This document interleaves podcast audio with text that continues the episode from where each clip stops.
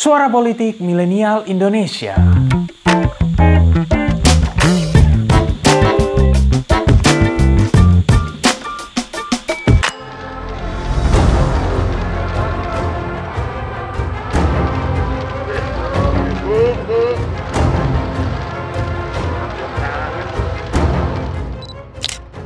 Ini mungkin menjadi salah satu momen penting dalam perjalanan karir Budi Gunawan setelah dilantik menjadi Kepala Badan Intelijen Negara atau BIN di tahun 2016 lalu. Hingga kini Budi Gunawan atau Pak BG bisa dianggap sebagai salah satu sosok penting dalam pemerintahan Presiden Jokowi.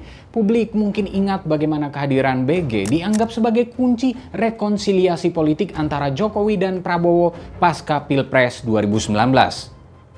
Namun hal lain yang menjadi fokus perhatian adalah soal relasi Megawati dan PDIP dengan BG. Sudah menjadi rahasia umum bahwa BG memang dekat dengan Megawati karena pernah menjabat sebagai ajudan ketum PDIP itu ketika menjadi wapres dan kemudian presiden antara tahun 1999 sampai 2004. Tokoh-tokoh macam almarhum Buya Syafi'i Ma'arif pernah menyinggung soal faktor relasi dengan Mega ini di seputaran pencalonan BG sebagai Kapolri pada tahun 2015 lalu. Hal ini tentu menarik untuk dilihat, utamanya soal pertanyaan apakah posisi BG sebagai kepala BIN sedikit banyak akan mempengaruhi pencapaian politik PDIP dan Mega. Kemudian seperti apa pula relasi dunia intelijen dengan politik di level partai yang pernah menjadi intisari berdirinya negara macam Uni Soviet? Inilah saga intelijen dan partai politik.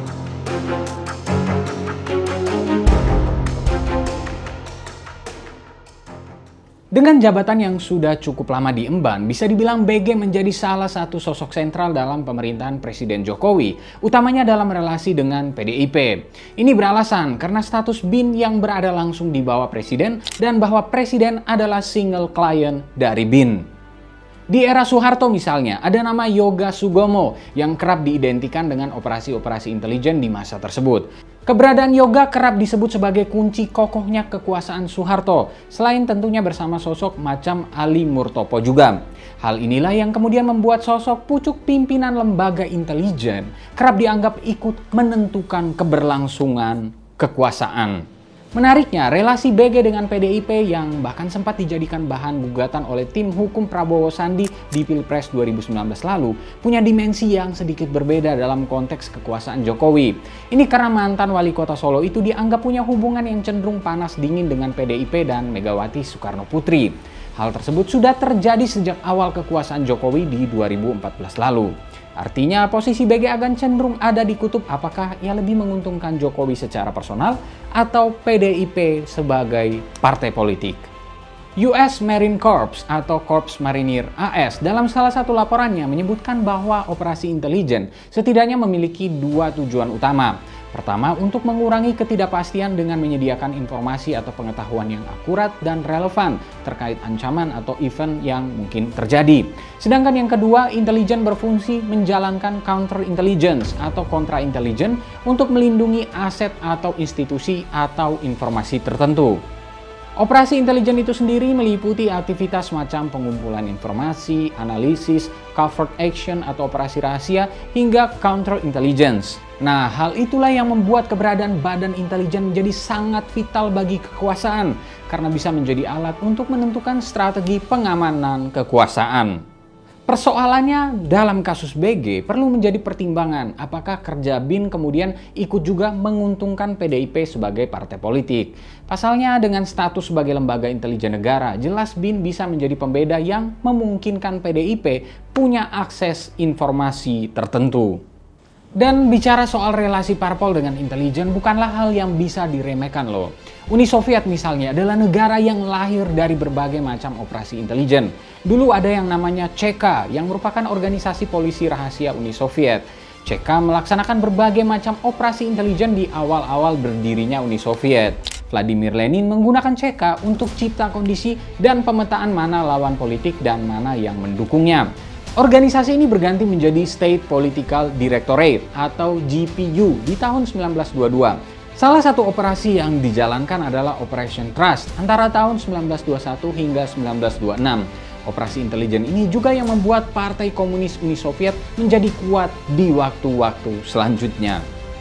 Hal yang serupa juga terjadi pada Tiongkok. Michael Sunhals dalam buku Spying for the People menyebutkan bahwa antara tahun 1949 hingga 1967, Mao Zedong dan Partai Komunis Tiongkok menggariskan apa yang disebut sebagai Surveillance Textbook and Operational Protocols dan mereka merekrut banyak orang untuk menjadi agen operasi cipta kondisi dan membaca pergerakan orang-orang yang anti terhadap revolusi.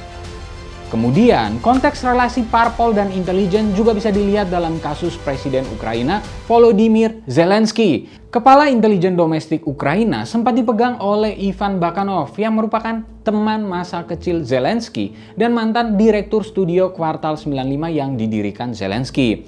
Ia juga sebelumnya sempat menjadi pimpinan partai Servant of the People yang menjadi kendaraan politik Zelensky. Well, walaupun beberapa hari lalu Bakanov sudah dipecat dari jabatannya, setidaknya warisan kekuasaan Zelensky dan partainya bisa dilihat secara linear dari kontribusi Bakanov. Sedangkan di Inggris, walau sifatnya tidak frontal, Partai Buruh disebut menjadi yang paling concern dalam isu-isu intelijen. Bahkan di tahun 2021 lalu, partai tersebut merekrut mantan agen elit intelijen militer Israel bernama Asaf Kaplan yang dikenal sangat lihai di bidang pengumpulan sinyal intel dan decryption kode-kode. Ini sekali lagi menunjukkan betapa pentingnya intelijen bagi partai politik. Pada akhirnya perdebatan soal posisi BG dan relasinya dengan PDIP tidak akan pernah habis. Yang jelas jika politik dianalogikan sebagai sebuah pertempuran, maka seperti kata Sun Tzu, know your enemy and know yourself, then you need not fear the result of hundred battles. Mungkin PDIP sudah satu langkah di depan partai-partai lain dalam mengamankan kemenangannya di waktu-waktu mendatang. Nah, lalu bagaimana menurut kalian? Apa pandangan kalian soal relasi Pak BG dengan PDIP? Berikan pendapatmu. Terima kasih telah mendengarkan episode kali ini. Nantikan episode-episode selanjutnya dan jangan lupa untuk kunjungi pinterpolitik.com untuk dapatkan informasi seputar fenomena politik di Indonesia. See you next time and bye-bye.